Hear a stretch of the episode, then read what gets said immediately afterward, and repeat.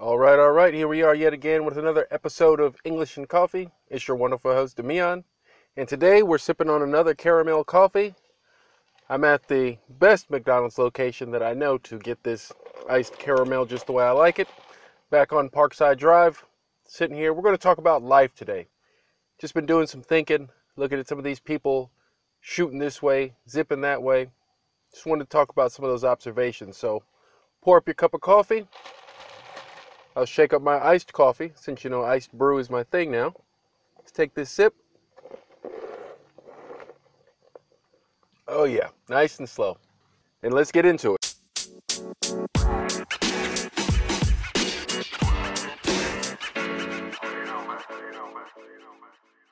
So as I'm sitting here in the parking lot, just over the road, observing people shoot this way, shoot that way.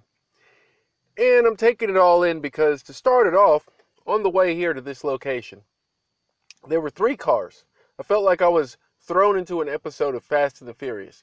There were three cars, an orange car, another yellow car, and, and this little Camaro. All of them had the souped up motors. You could hear them coming down the road, you know, doing all this, zipping and zapping. All of them, you know, just had to barrel in front of me because I'm going so slow. I'm doing the speed limit, which is fifty miles an hour, but, you know, I was just standing still the way they blew by me, right? And the interesting thing was that we all pulled into the same McDonald's location. So they burned all that gas, all that fuel, risked getting all those tickets just to go to the same place that I was getting to at fifty miles an hour. That's what they tend to do. Now, it made me think. I said, am I the old guy now? I'm not trying to be the old guy. I'm a mature male, of course. I've been driving, you know, for what, well over twenty years, so this isn't my first time behind the wheel. Maybe it's their first time behind the wheel, or they're still in that new stage like, I just got to drive as fast as I can because wherever I'm going, it's going to disappear before I get there. That's the world they live in. And I can't knock them for that, but that's just their perception of reality. Everything needs to happen now. You know, the road will not be there. McDonald's will close. Walmart will not stand when I get there if I don't go as fast as I can. That's just the motto that some people live by. Whereas I, who've been to McDonald's a thousand times, Walmart hundreds of times, you know, the movie theater thousands of times. I've done it all, seen it all. Not everything, but most of these things that people are rushing to. And I just don't feel the need to rush anymore. I just don't feel the need to burn the gas, to run, break my neck trying to see something that I've seen a hundred times before. And it just kind of puts things into perspective because you say, the people that are racing don't know what's up ahead. And the people that are walking, either they don't know what's behind them or they've already been to the front of the line. They've already seen what's up ahead. So they know it's no need in, in rushing and, and wasting all this energy. It's the same with people that, uh, you know, get in a relationship with somebody. You're in a relationship. Your girlfriend doesn't call. Your boyfriend doesn't answer the phone like you think he should. Doesn't hold his mouth a certain way, or she doesn't flip her hair a certain way. And you go all off the handle thinking that something's wrong. Something's off. No, it's just relationships. There's going to be things about people you like. And there's going to be things about people you don't like. There's going to be things that you find out in the beginning, learn early on, and then things that don't come out until much later, years down the relationship. Think about it. At the beginning of a relationship, everybody's got on their best clothes. You got your hair cut, fresh shower. If you're a guy, you shaved, new shoes, everything crisp and clean. If you're a girl, you know, you got your hair done, nails done, makeup is on point, you know, everything's fitting tight, sitting right. And then, you know, the third, fourth, fifth date, you showing up in your favorite football shirt with the hole in it, right? Or the guy sitting there eating, eating hot dogs and he's dropping mustard all over his shirt. Like he just doesn't care anymore. So people like to make that first impression. They like to speed up to it, you know, rush to it just to get to the the comfortable stuff. And then every now and then some people shake it up and they keep it interesting, which is a tough act to follow, Because every day, I mean, to go out and buy new clothes and do everything that you did on that first day and that date, uh, yeah, it could be exhausting. People will give up on that, I mean, after a while. Think about it. Marriages, they start off, people go in hot and heavy, can't stay out of the bed, can't stay out of the shower. If you are eating, they're eating. If you're reading a book, they're reading a book. Every minute, every second, you're together, you're joined at the hip. Six months in, you just want some time to yourself. You just want some breathing room. You're suffocating me, right? You ever use that expression, or maybe you've heard that expression? You're suffocating me. When people want space, they just need some me time, some alone time. They feel like their time's being consumed by you. All their time is with you. So they need time away. Same with people at the job. You know, they work, work, work, forty hours, fifty hours, sixty hours, and then they need to take that little vacation, take that break. But, like I said, as all these people are rushing around, zipping this way, zipping that way, where are they going? That's the question that pops in my head. Where are you rushing to? Because you did all that to get to the same location I'm at. And literally across the street, Walmart's over there, right? Probably, I don't know, three hundred cars in the parking lot. You have Mazdas, Corollas, Hyundais, Dodge, you know, Ford, Tesla. We even have some Teslas here. They're all at Walmart. So this person came to Walmart in a sixty thousand dollar car. This person came to Walmart in a three thousand dollar car. We even have a bus stop by Walmart. So this person took a bus to Walmart. And you're all in there buying the same products. Laundry detergent. There's nothing in Walmart that anybody, that, that anybody just has to break their neck to get to. You're talking dish detergent, you know, laundry, laundry sheets, paper towels, food, you know, hot dogs, hamburgers, the same hot dogs and hamburgers that are at your food line or your Piggly Wiggly or your general, uh, general grocery store. You have lawnmowers. It's like eight o'clock at night. I don't think anybody needs a lawnmower right now.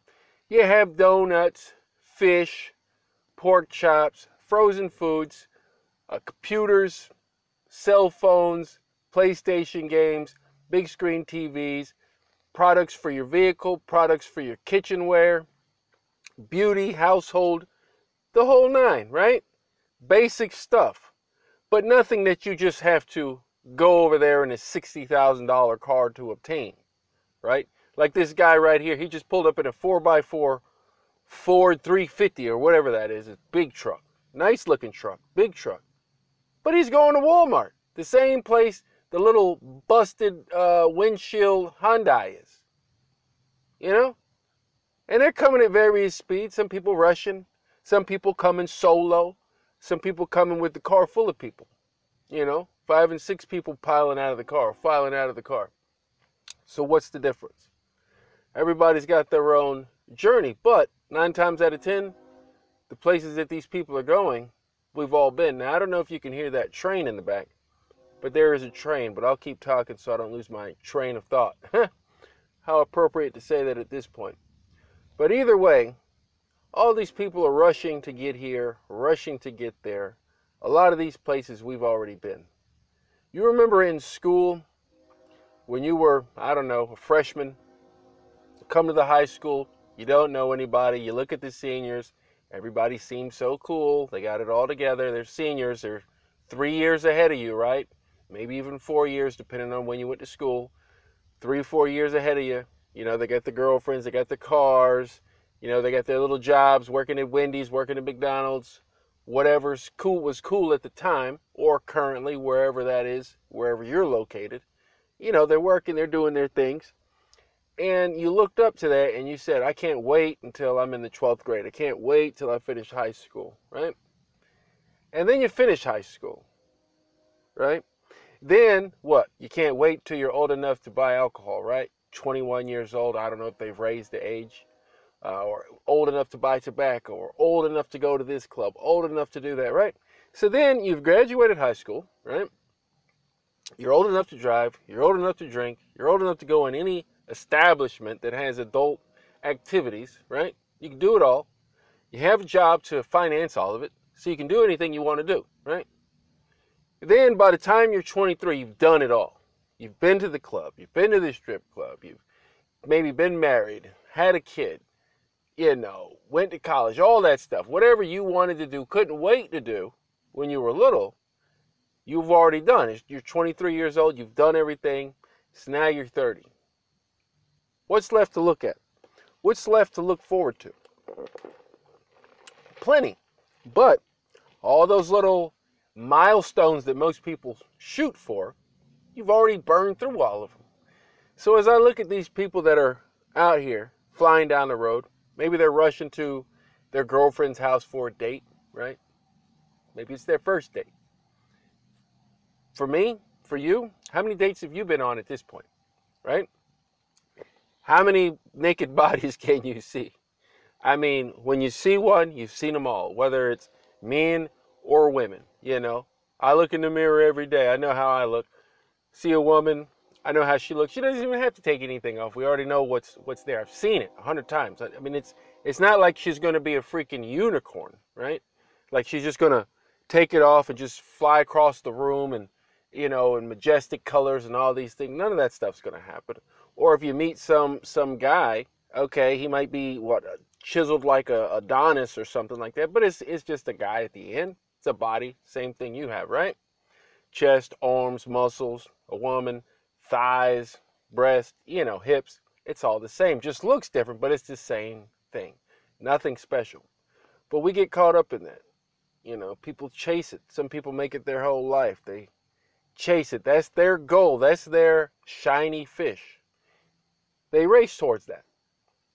You know, they go to jail for it. They kill for it. Fight for it. Some people do that for money. Some people do that for family. Some people do that for love. Some people do it out of boredom, right? Everybody's chasing something. Everybody's seeking something. But why is everybody rushing? That's my thing. Where is the fire, right? Now, I've got things that I'm doing, and I've learned that to really get somewhere, you have to take your time, because all great things take time. All great things take patience, diligence, persistence to achieve. Anything that's worth having. Like a high school diploma, if they were giving high school diplomas out the back of Walmart, you just pay fifty dollars and you get a high school diploma, it wouldn't mean as much as the four years or three years you spent going through it, dealing with the dealing with the bullies, dealing with the teachers, dealing with the gym, dealing with the awkward lunches, the first dates, the awkward conversations with girls, guys, making friends, you know, the after-school sports, the varsity league, junior varsity league, junior, uh, junior varsity, F B L A, chess club, whatever you were into, right? All those things are what makes that diploma meaningful. Or your mom sitting there riding you every freaking day about doing your homework, do this, do that, clean your room. On top of all that, you got to go to school and study for a test to learn about somebody you don't even care about that you'll never meet. You know, in sixteen forty-eight, this happened. In nineteen twenty-three, this happened. It's like, I live in the year two thousand and what? What do I care what happened in sixteen fifty-three, right? But those are the kind of things you went through. So at the end of the day, when you get that diploma, you walk across the stage, it means something. That's why for somebody, uh, let's just say you're going to uh, an adult club, an exotic club where women dance, right? Or men dance, whatever you're into. And, you know, you're not old enough to get there, but you're fantasizing about it from, what, sixteen, seventeen, eighteen, nineteen, twenty, twenty-one. Then you finally go in there, right? And it's everything you ever wanted it to be. You're just, your mind is blown. I'm rethinking my own first experience going to a place like that. Your mind is blown. You will never look at the world the same. It's just a completely different animal, right? So you go in there, you experience it all, you spend all your money, you go back a few times. This time you go back with friends, you take pictures, you do all you can in there, right? And then you've done it five, six, ten, twelve times, right? Now it's old hat, right? It's old hat. Oh, you want to go to the club? Okay, you go. No big deal. Before, you used to put on your cologne, a new shirt, shave, cut your hair, or ladies, you know, dress up, whatever club you're you're into, right? You would, maybe it's just dancing club. You put on your new clothes, new dress you picked up from the mall. You know, you got all the girls together, you guys get at the house, you have a few drinks, a few, um, the warm up, you know, before you get to the party. Then you get there, but after you've done that nine, ten times, it's old hat. Then that weekend becomes just another weekend. Then it becomes part of the routine, so it's not new anymore. You can go with new people, new crowd, but in the end, it's the same thing. Just like that person who starts off great at a party, but at the end of the night, they're the one you have to scrape off the floor. Come on, Harold. Come on, Janice. You know, that person that just can't keep themselves together, drinks a little too much, smokes a little too much, does a little too much. That person, it's the same result, right? For years it can go on until you do something new. So I'm looking at it like, after you've done all these things thousands of times, seen it all thousands of times, what's the rush? So I can only imagine that these people out here getting tickets, speeding, flying down the road, racing, trying to get through life as fast as possible, just haven't lived yet. Just haven't fully lived. And they think that this moment, this second, whatever they're seeking has to be done right now. Like five minutes ago. Like it has to be done now. I have to get there now. You know, little Timmy's having a uh, his third birthday or something. Like, he's three years old. Who cares? He won't even remember you. He won't even remember who's there, who came to the birthday party. Like, nobody cares. But people will make a big deal out of it. They will buy, you know, sixty balloons, eight birthday cakes, ninety freaking toys that he won't even play with, because he's going to play with the one toy that he's been playing with all three years of his life, right? But you just had to go out and buy a whole truckload of gifts, right? But that's the thing. I don't know. It's expectations. It's people racing. And then it's reality. So you kind of have to pace yourself. I'll say that. Pace yourself. Even with things you're pursuing, like your English journey. You're studying English. You want it yesterday. I know you do. Because you wouldn't still be in it this long if you weren't hungry for it. You know, if you weren't hungry and just felt it in your blood, like, I gotta have it, gotta have it, gotta have it. But here's the thing. You've been doing it six years, ten years, five years, six days, six minutes. Okay, you've started. After a while, it will be old hat. You'll be sitting here sounding like me, maybe on your own podcast or talking to a coworker, talking to your wife, whoever you're talking to, in English. You know, everything's laced up. All those grammar rules that confused you in the beginning, you know, they're not, they're not even an issue now. You can read any book, watch any movie, any film, go to America, go anywhere. You have no problems. Okay, now you got that. So what's next, right? So I would just say, try to enjoy more of the journey than necessarily focusing on the def- de- destination. I'm going to say that again because this little Ford or whatever with the motor in it, that doesn't sound like a stock motor just drove by. But I would say focus on the journey more so than getting to the destination, because you will get to the destination eventually, but you're going to miss all of the wonderful things that you've passed along the way because you were only looking at the shiny object, passing up all that other rich, beautiful life that could have been seen if you had just slowed down, or as they say, stop to smell the roses. But on that, we'll take another sip. This was a little philosophical moment, but I figured I would share that with you. Give you a different uh, spice for your coffee. And I will see you in the next one.